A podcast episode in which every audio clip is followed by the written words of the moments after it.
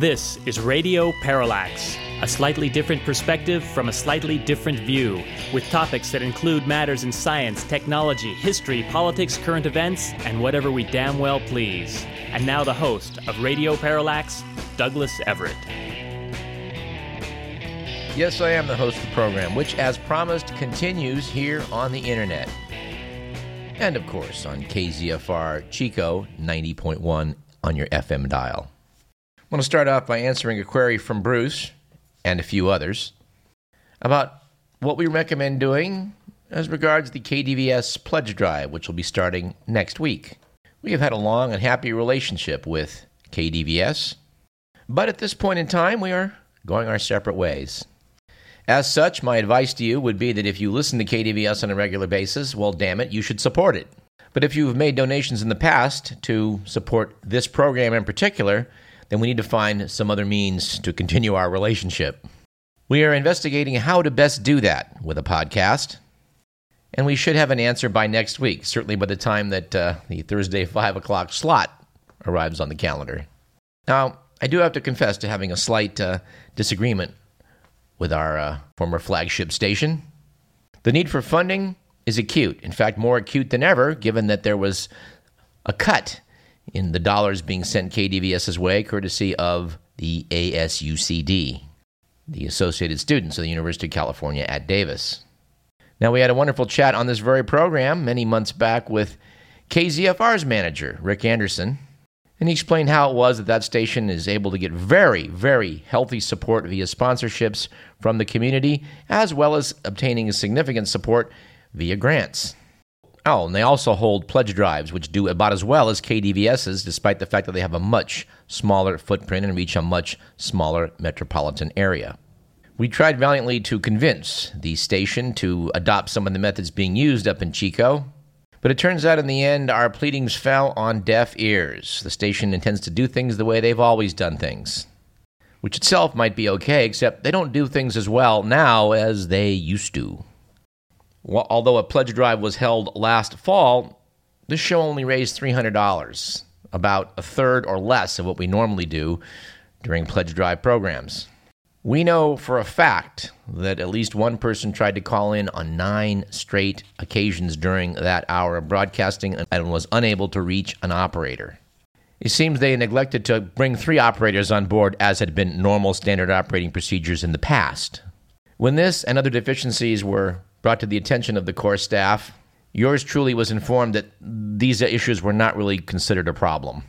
So, as such, I would say during that 5 o'clock hour next week at Thursday, don't make a pledge on our account. We think a bit of cold water being tossed on some of the decision makers might actually be a good thing. And that's all I'm going to say about that for now. Let's instead jump into starting the program as we like to do every week with on this date in history.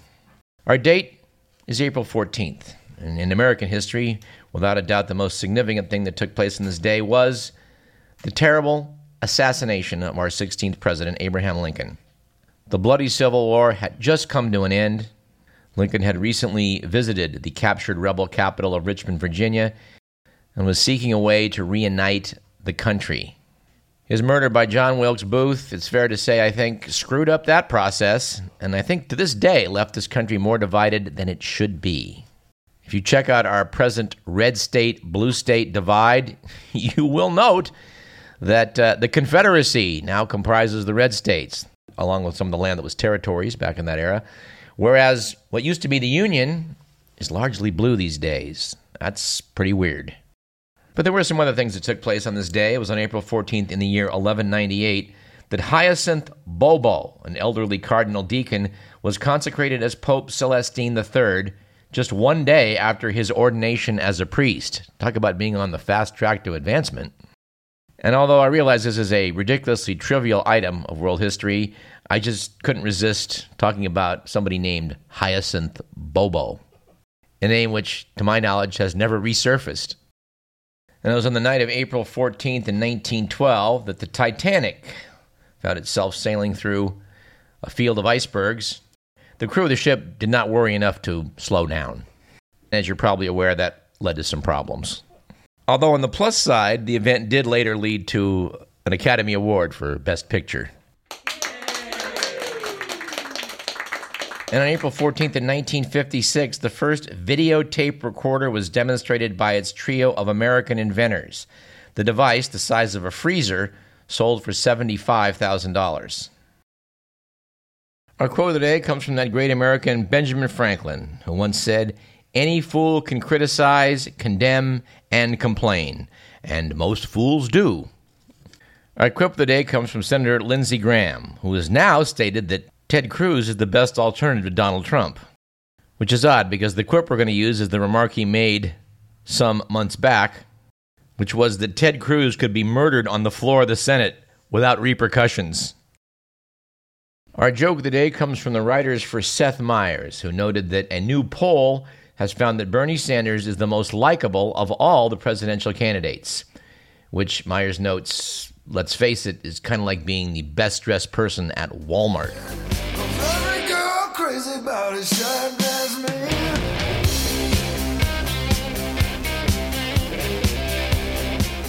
Our stat of the day is 4,335 movies and 1,195 shows. That is what Netflix is currently making available to the public. Two years ago, the streaming giant offered 6,400 movies and 1,600 TV shows.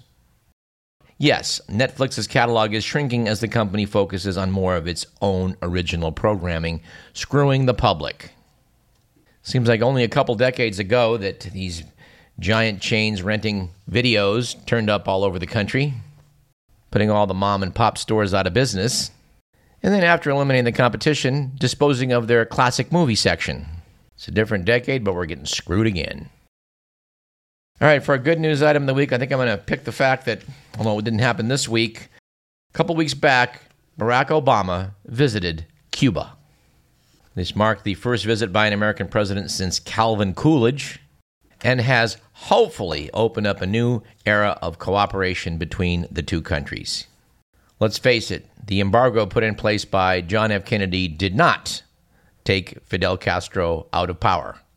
And in fact, speaking of Fidel, in the wake of Obama's visit, he apparently wrote a nasty letter to the editor, to Granma, the state organ of the Communist Party in Cuba, in a long, bristling letter, he recounted the history of U.S. aggression against Cuba and wrote that we don't need the empire to give us any presents. Hopefully, Fidel's rant will do nothing to slow the momentum toward the normalization of relations. And in a good news bonus item, we would note that Ecuador has designated an area the size of Vermont and New Hampshire in the ocean as a sanctuary for sharks. 18,000 square miles of water around the Galapagos will now be off limits to fishing vessels, and patrols will search for illegal shark fin hunters. Ecuador's President Rafael Correa said this area hosts the largest biomass of sharks in the world, which is an indicator of the pristine conditions of the site as well as the importance of conservation. Bravo to Ecuador. And for our anecdote of the week, we have the item about a cephalopod imitating the Shawshank Redemption. And if somebody had told me 20 years ago I would once utter the phrase a cephalopod imitating the Shawshank Redemption, I wouldn't have thought that was possible. But here's the deal Inky, an octopus at New Zealand's National Aquarium, made a break for it a few weeks back. He evidently slipped through a gap left by maintenance workers at the top of his enclosure, and, as evidenced by the tracks he left, made his way across the floor to a six inch wide drain. He then squeezed his football sized body through the drain, octopuses are very malleable, and made his way back to the Pacific. Apparently, the aquarium's manager, Rob Yarrall, told the New Zealand website Stuff he managed to make his way to one of the drain holes that got back to the ocean, and he didn't even leave us a message. Inky had resided at the aquarium since 2014 when he was taken in after being caught in a crawfish pot. His body was scarred and his arms were injured. The octopus's name, in case you're curious, was chosen from nominations submitted to a contest run by the Napier, New Zealand City Council. Karen Hewitt, the aquarium's curator of exhibits, said at the time that Inky was getting used to being at the aquarium, but the staff would have to keep Inky amused or he will get bored. Well, it seems pretty clear that happened. All right, as anecdote number two, playing off the fact that, you know, Inky wasn't the worst name they could have come up with for an octopus after asking the public to derive one. But on the other hand, things didn't work out so well when they tried this over in the UK. Evidently, Britain's Natural Environment Research Council asked the public to suggest an inspirational name for its $285 million polar research vessel. Perhaps one related to its icy mission, they suggested. Voters online immediately proposed names like It's Bloody Cold Here and Ice Ice Baby. but these wound up being eclipsed by the runaway favorite and eventual winner, which was Boaty McBoatface. For its part, the Research Council said it was pleased that people are embracing the idea in a spirit of fun, but have now added that the results of that naming contest were not, in fact, binding. James Hand, the former BBC radio host who first proposed the moniker, has subsequently apologized for the joke. And you have to admit, that, that would have to be pretty rough on the crew when you pull into, like, Rotterdam. They have to fill out some log, including name of vessel. Yeah, Boaty McBoatface.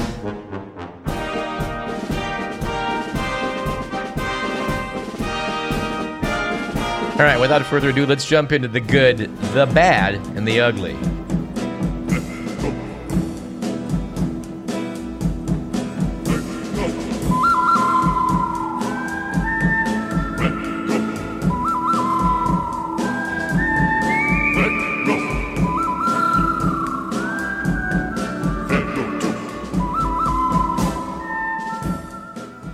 All right, it was a good week last week for political correctness run amok with this story. Officials at San Francisco State University are investigating a videotaped confrontation between an African American woman who grabbed a white student with dreadlocks and accused him of cultural appropriation. Corey Goldstein is seen on tape asking the woman, You're saying I can't have a hairstyle because of your culture? Why? The woman blocks his path and responds, Because it's my culture. Goldstein later said, She kept grabbing me. It was, on the other hand, a bad week for American knowledge of geography, with the news that Walmart had to pull off its shelves thousands of University of Maryland themed t shirts because they mistakenly depicted Massachusetts. Well, they both start with an M. And it was an ugly week last week for a broadly based education with the news that a Pennsylvania lawmaker has proposed eliminating grants for students who study poetry, or as he described it, some other pre Walmart major. Yes, apparently Republican Representative Brad Roae is pushing spending cuts that one critic called a medieval crusade against the arts, culture, and learning. For his part, Roae says education and arts grants are wasteful People elected us to cut spending, not raise taxes. We're also happy to report there is some good news coming out of Syria in that Palmyra was recaptured from ISIS. Although irreparable harm was done to the World Heritage Site, it does appear that the area is now back in the hands of civilized people. This correspondent is pleased to have been able to visit the site before ISIS got there and applied the dynamite. I hope that parts can be I do hope that parts may be rebuilt. In some future program, we're going to talk more about how ISIS came to be. But uh, I think it's fair to say, in short, it exists because of A, George Bush's Iraq War, and B, the misguided efforts under Obama to destabilize, quote unquote, the Assad regime. You may have noticed the headlines a couple weeks back noting that in terms of the supposed moderate anti Assad factions in Syria, the CIA was arming one group while the Pentagon was arming another. Your tax dollars at work. This may be a good point to interject this bizarre little news item. Dateline United Nations. Technology allowing a robot to shoot or kill, or a tank to fire at a target with no human involvement, is only years away, experts say. A new report called Monday for a ban on such killer robots. The report by Human Rights Watch and the Harvard Law School International Human Rights Clinic calls for humans to remain in control over all weapon systems to ensure that fighters comply with international law. Well, that seems kind of sensible, doesn't it? Personally, I'm not sure people are so worried about. I've never seen a computer program fail. And yes, I realize that airplanes do fly on computers. In fact, most international flights probably were done by computer, but in fact, they're done by four computers. And nowhere along the way do any of those computers have to decide friend, foe, or neutral. All right, I want to respond to a couple items here that are critical of doctors. Sometimes on this program, we've been critical of doctors. Sometimes doctors damn well deserve to be criticized. However, this notion that there's some opioid painkiller epidemic in the United States that's killing people right and left, well, let's just say we are skeptical. To quote from New Scientist, in 2014, the overdose death rate among white Americans 25 to 34 was five times higher than the equivalent figure in 1999. In what I would editorialize as a trend I hope is not duplicated elsewhere, the magazine notes that New York State is hoping to reduce opioid abuse by using software to curb prescription misuse. From March 27th, all prescriptions for a medicine in New York will be sent by doctors via the internet to a person's pharmacy of choice. Because doctors will no longer give people handwritten paper prescriptions, it's argued this should limit the chances for fraud and theft, or by altering the name on a prescription or the amount of medicine prescribed. The magazine notes, however, it's not clear how often such prescription fraud happens. The magazine also notes that once a person has their electronic prescription filled, they can still pass or sell the drugs to others who do not have a prescription. But in the showstopper part of the article for me, it notes that the U.S. Centers for Disease Control, which has now been renamed the U.S. Centers for Disease Control and Prevention because some knucklehead didn't realize that control also implied prevention, is taking another approach, urging doctors not to prescribe opioids for chronic pain. The organization released a new set of guidelines for doctors last week, which also recommended that people who receive long term opioid treatment be weaned off in tapering doses. This, ladies and gentlemen, is idiocy of the highest order. To this day, opioids are still the standard for control of major pain, which is why after they take your gallbladder out, they're probably not going to give you a Tylenol. Well, let's hope they don't because it won't be adequate to control your pain. This seems to be an example of the DEA and others of that ilk sticking their nose where it doesn't belong. There was a great revelation in this country a decade and a half ago that we were massively undertreating pain. If some people's pain requires them to become actually addicted to opioids, that is probably, in most instances, the lesser of evils. Case in point, my dad. He had prostate cancer, and late in life, as the disease progressed, he sustained a great deal of pain. A portable morphine pump was placed, which regularly delivered small doses of morphine, which he could then supplement when the pain got worse. This was a complete game changer in quality of life. The CDC can recommend all day long that people receiving long term opioid treatments should be weaned off from tapering doses, but in some cases, that's just simply not possible. They're making a big stink right now about a bunch of people that bought street drugs that were laced with fentanyl who got very deathly ill in the greater Sacramento area. Although the reporting on that did not directly imply that doctors were somehow to blame, it was all part of the same hair on fire sky is falling reportage that indicates we've got to do something about this mass opioid epidemic. Well, yes and no. I think what this shows more than anything else is the DEA and other participants in the war on drugs' complete inability to get anywhere, as has been demonstrated by their efforts since the Nixon era, which have obviously been ineffective. And uh, in another item, which I would pull out of New Scientist, it notes that doctors are failing their patients, at least their transgender patients. The magazine notes that in the UK, an estimated one in five general practitioners are refusing trans people treatments such as hormone therapy. This is according to James Barrett of the British Association of Gender Identity Specialists. The headline in the story is Doctors Must Get Up to Speed on Trans Issues.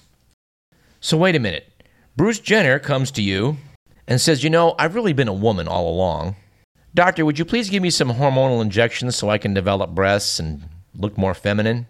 Oh, well, I'm planning to keep my penis and scrotum, but I would appreciate it if you could help me out on the rest of this. Now, if you as a doctor say, you know, in my professional judgment, I think I'm just not going to get involved, you're a jerk? Meanwhile, over in North Carolina, when the state legislature, admittedly conservative and right wing, came forward to say, you know, we're going to see what we can do to overturn those local ordinances that say men get to use the ladies' room. Well, or more correctly, people who identify as transgender, who would still qualify as male in the urology department.